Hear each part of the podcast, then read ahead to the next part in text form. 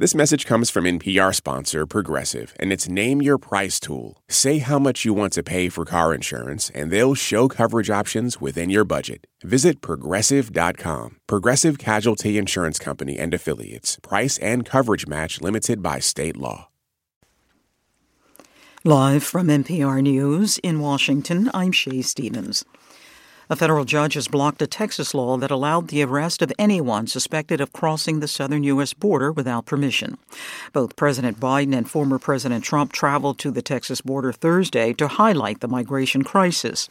Speaking in Eagle Pass, Trump accused Biden of letting criminals into the U.S. The United States is being overrun by the Biden migrant crime. It's a new form of uh, vicious violation to our country. It's migrant crime.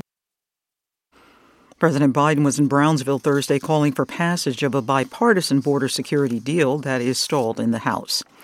The former Air National Guardsman charged with leaking secret Pentagon documents is expected to plead guilty.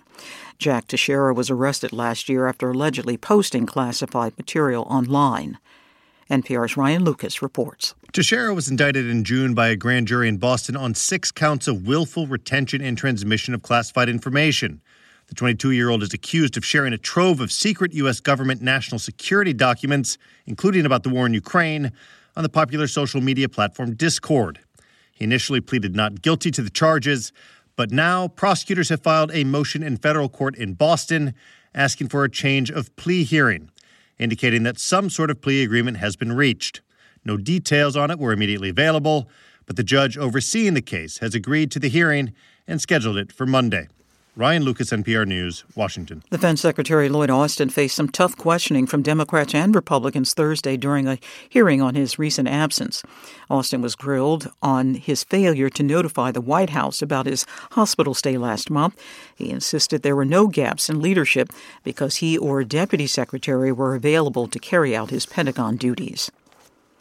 Missouri's Attorney General is suing regional Planned Parenthood affiliate, alleging the group illegally referred minors to abortion providers in another state.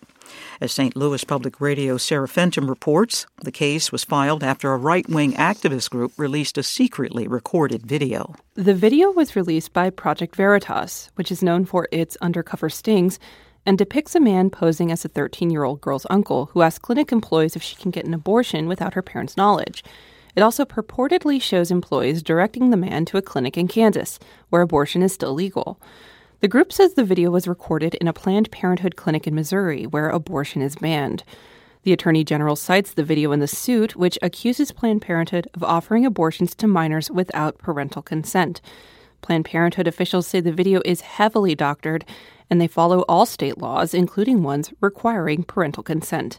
For NPR News, I'm Sarah Fentem in St. Louis. You're listening to NPR News. The IRS says it's cracking down on tens of thousands of high income earners who don't file tax returns. Non-compliance letters have been sent to workers earning from $400,000 to more than a million dollars a year.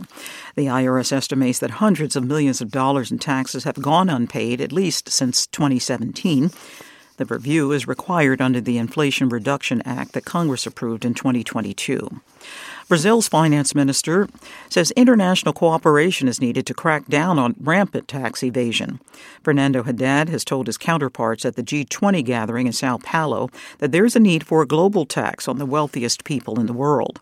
Haddad says he's hoping the G20 will issue a declaration on the issue this summer. Condolences are pouring in for former Canadian Prime Minister Brian Mulroney, who died yesterday at the age of 84. As Dan Karpenchuk reports, Mulroney left an indelible mark on his nation. In 1976, Mulroney lost his party leadership bid to Joe Clark, but finally won in 1983, vowing to build a new party and a new country.